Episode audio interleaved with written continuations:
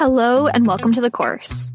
I'm your host today, Julie, and I'm speaking with Professor Chris Kennedy from the Linguistics Department at the University of Chicago. Professor Kennedy specializes in semantics, pragmatics, syntax, and the philosophy of language.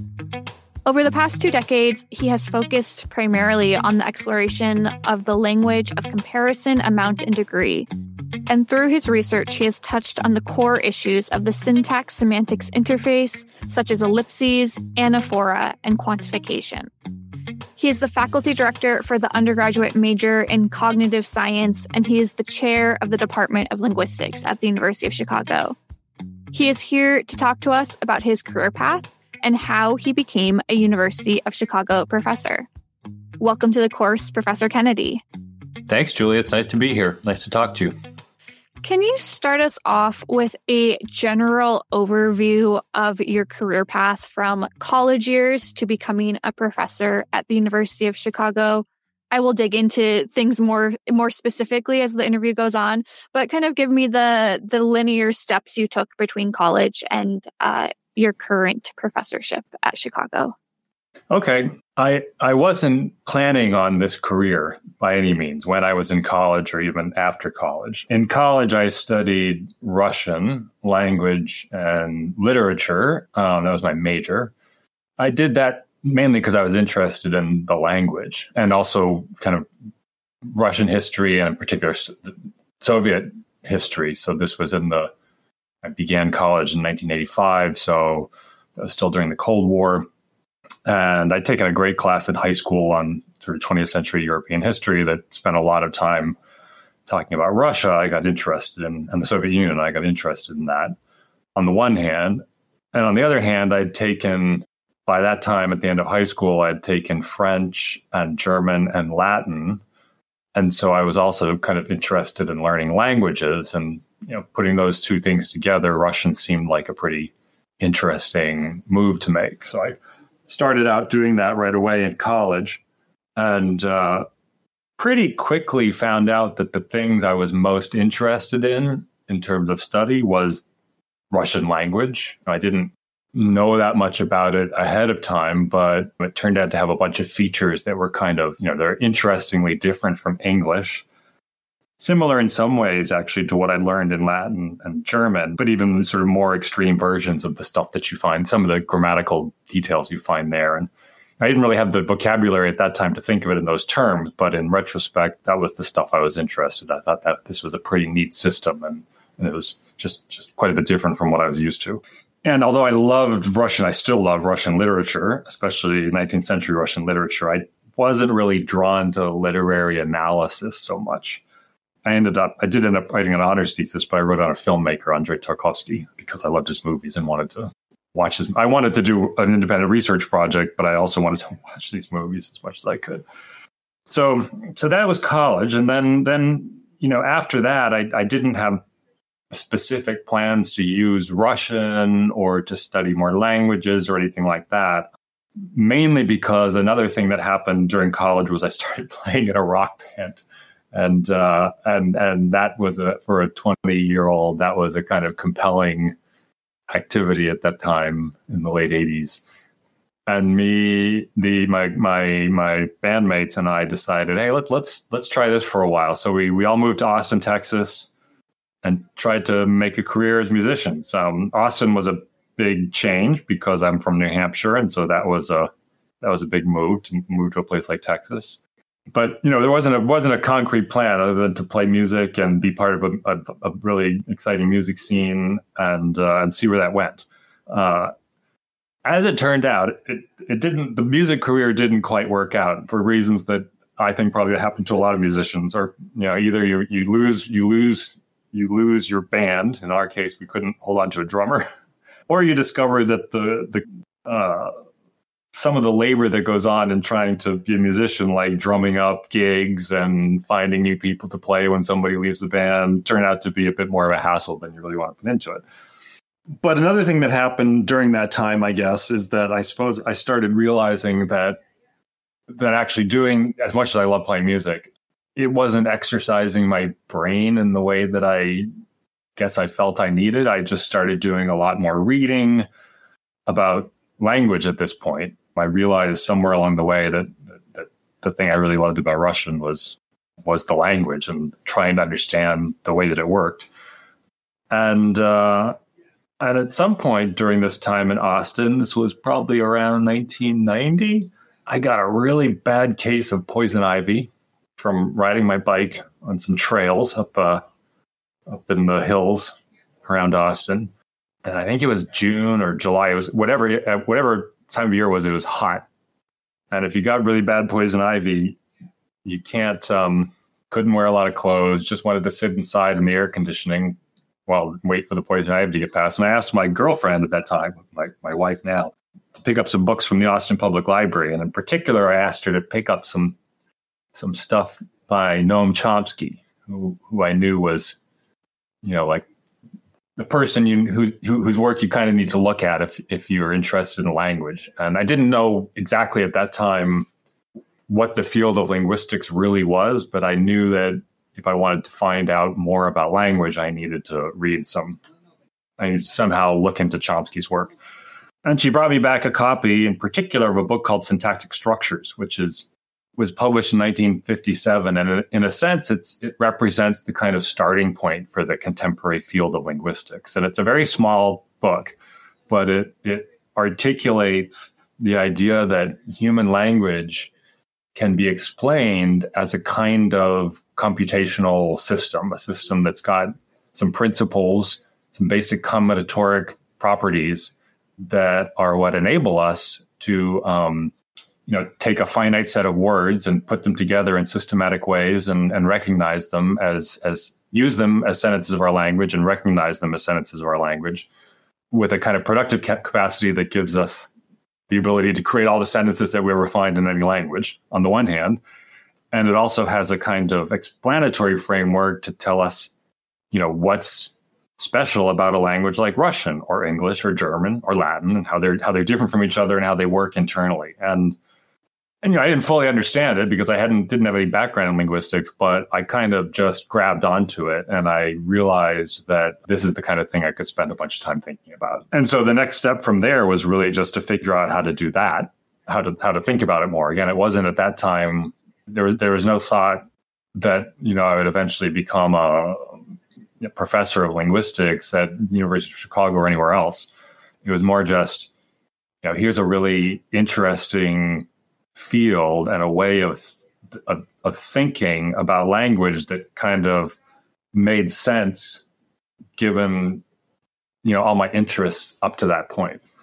I'm curious, especially for people who kind of took a an indirect approach or a, a winding path towards uh, going to grad school, were Was it a challenge to transition back over to academics? Tell me about that experience of, of what, what that was like for you. Was it challenging? Were you just were you just so interested in the topic that it, it just felt natural? What what can you tell me about that experience yeah. of kind of changing paths?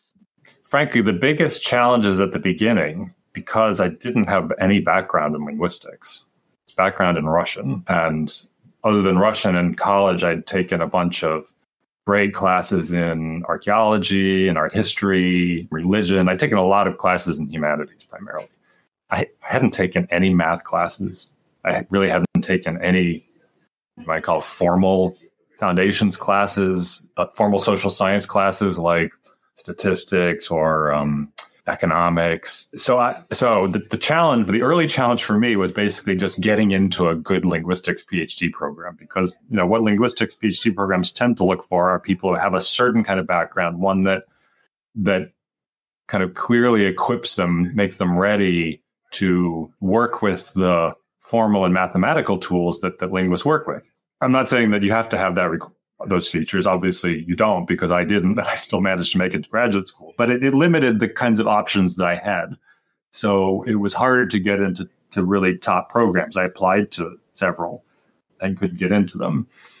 I ended up at Yale, which sounds very fancy because Yale is a fancy school. But at the time, you know, it was a slightly easier program to get into because it was kind of undergoing a period of flux, and people like people in the field would have known, hey, maybe this isn't the, the safest bet right now for applying. So I think they were willing to take risks on people like me.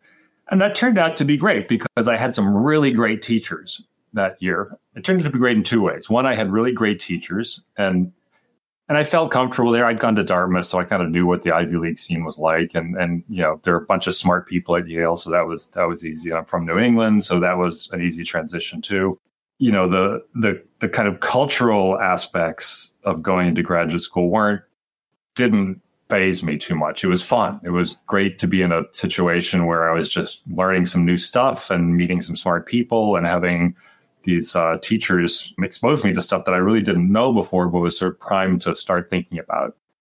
The other paradoxically kind of good thing that happened, the good good thing about ending up at Yale, had to do with the fact that the department was in flux at that time. And in fact, the administration threatened, this was in ninety-one, ninety-two, I think there was an economic downturn at the time, and, and universities were under some stress.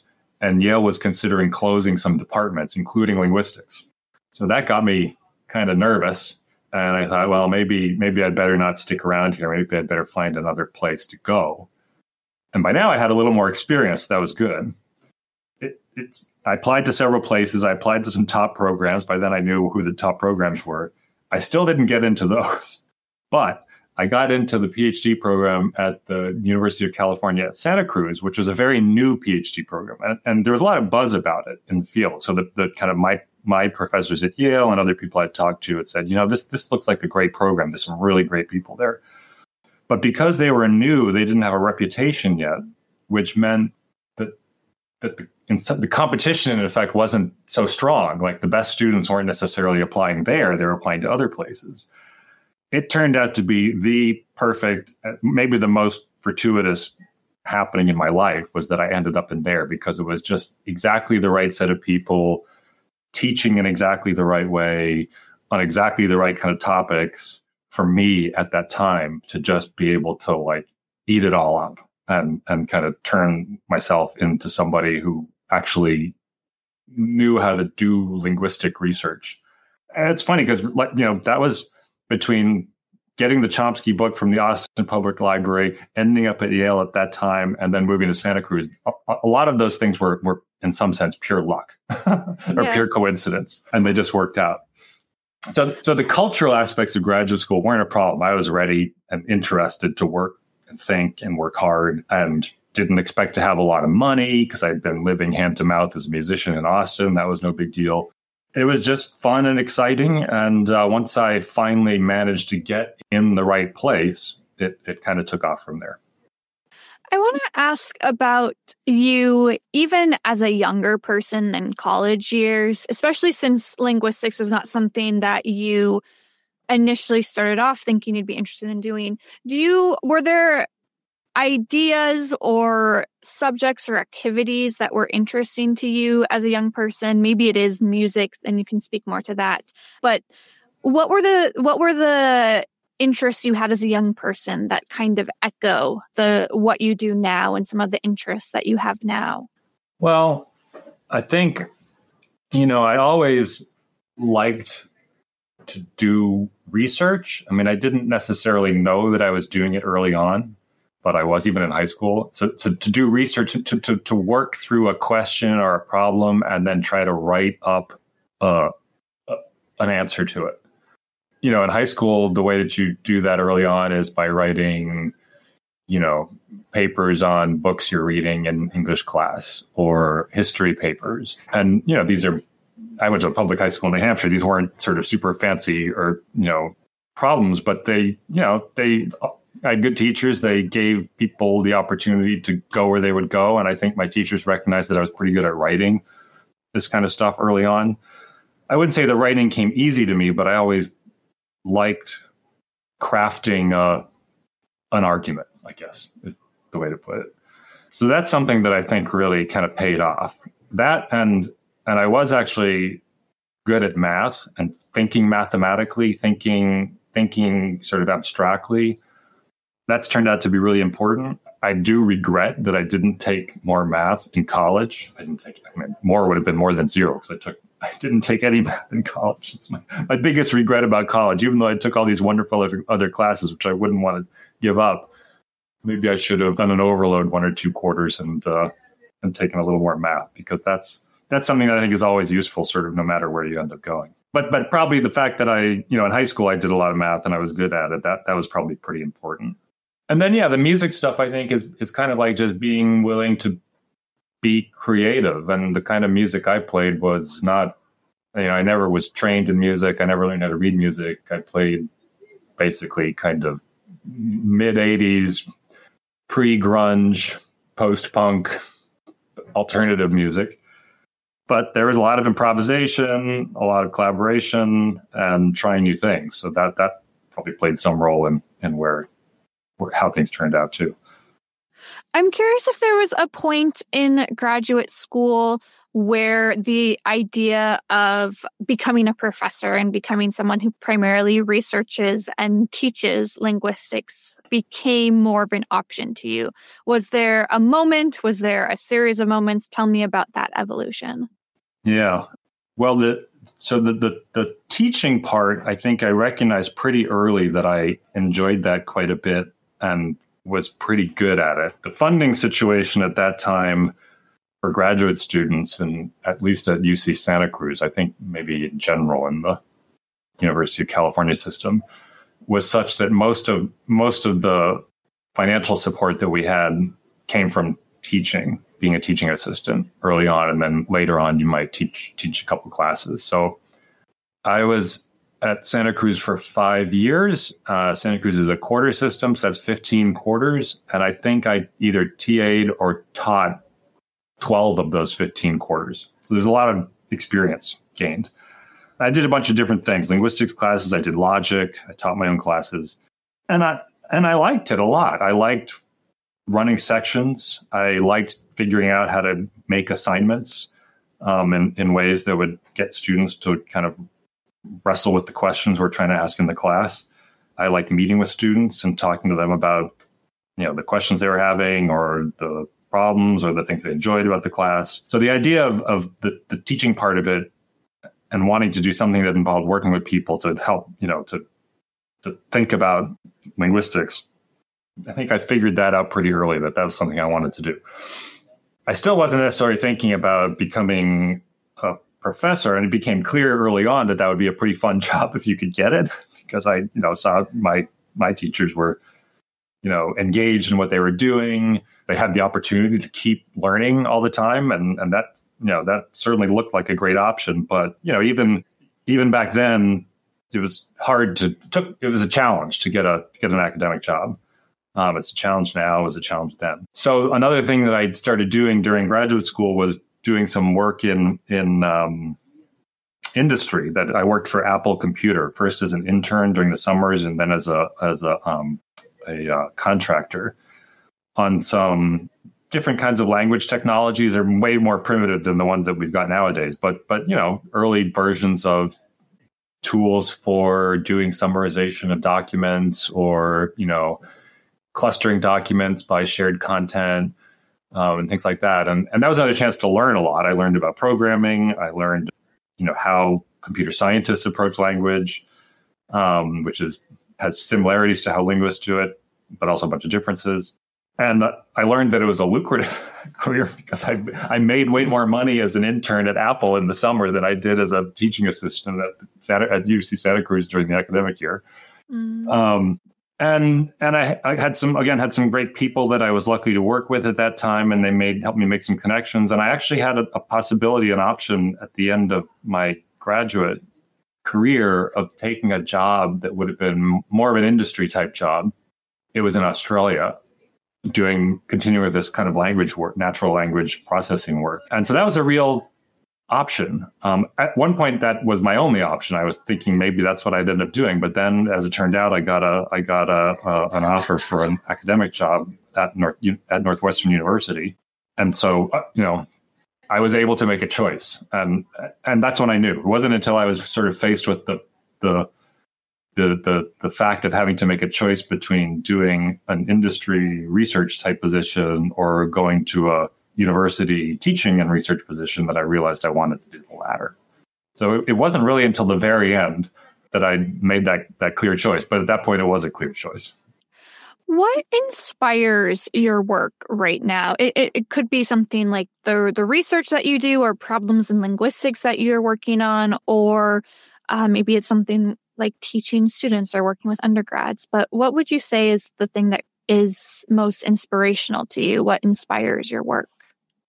So what I've been, what's, you know, what's inspired me over the recent years is looking at, at questions that that are that have been hard to address simply from the perspective of linguistics by bringing in ideas from other disciplines, in particular philosophy and computer science and psychology, and I guess broadly speaking, cognitive science.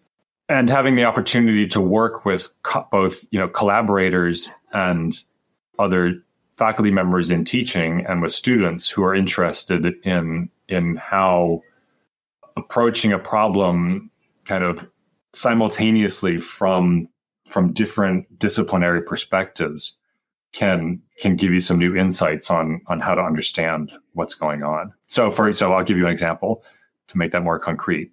One of the things that I've been thinking about a lot from the perspective of linguistic semantics is, you know, what what's what are the meanings of expressions whose meanings seem to be quite indeterminate? So simple examples are words like fast and slow, big, small, tall, long, old. You know, we talk about a child being old. We talk about a tree being old. We talk about a city being old. We talk about a galaxy being old. And each time we're saying something quite different about the age of the diff- of those different things. Okay. They, they have some shared property.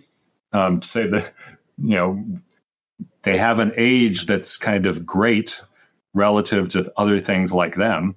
But the actual information that we learn about the age of a thing when we say such and such is old can be quite different depending on the nature of the thing itself. So this kind of language is all over the place. M- m- much of our language is like this. And, and the challenge it presents is, well, if these if these meanings are so flexible, then what is it that you actually know about them? What is it that you've internalized um, on the one hand? And two, how do you how do humans converge on the right kinds of meanings in actual conversation, given that the meanings of these expressions are so indeterminate and so flexible? But it's clear that we do. It's something that we're quite good at. And, you know, this people have been worrying about this kind of problem basically since for several thousand years. But in recent years, a ton of progress has been made on this, this, this one way of framing the question, which is how do we actually, as as communicators, use these expressions? How do they come to have the, the kind of informational properties that they have in particular interactions? A lot of progress has been made by combining insights from different fields, from computer science, from linguistics, from cognitive psychology, from philosophy. And it's been exciting to be, to engage with that kind of work, to engage with, with both the people who are doing it, the students who are trying to learn it, and the ideas themselves. And, and so I do that by collaborating with people, um, by teaching classes with people, and by working with students who want to think about these, these issues. That, that's, that keeps me going. Yeah. Do you have any advice for someone who is interested in eventually ending up in, in a similar place as you are, whether that's as a, a professor or someone who's really interested in, in pursuing a graduate degree in linguistics? What advice might you have for a young person who is thinking about that career path? I think, you know, one of the most important things is to be perfectly comfortable with, with your ignorance and your your. failures, your failures to understand something. You know, I hadn't studied linguistics when I started graduate school. Nobody in my family had ever gone to graduate school. I think I'm the first person who's ever done that. I didn't really know what it was going to be like, either studying linguistics or, or, or doing a PhD program. There's a level of intensity there that is quite different from, from being in college. Um, there's a level of focus that's different. Um, and there's a level of engagement with difficult ideas and work That's that's different from what you typically get in college. But and so that can be that can be kind of daunting and challenging, and, and you know, it can generate some insecurity, and that's all normal. But the, the, the way to kind of handle that is just to say, well, you know, okay, I, I don't know it all. Um, that's okay, because it's in kind of filling out the parts that you don't know that you learn stuff. And it's also important to recognize that you're not going to learn it all at once. You know, I, I'm I've been doing this for a long time now, and I'm still learning a ton. Every time I try to write a new paper or teach a new class, I'm confronted once again with the amount of stuff that I don't know. And that's okay. And you just have to be okay with that. You also have to be willing to, to work a lot and work without there being obvious results. Some things go wrong. You go in the wrong in, in, in wrong directions.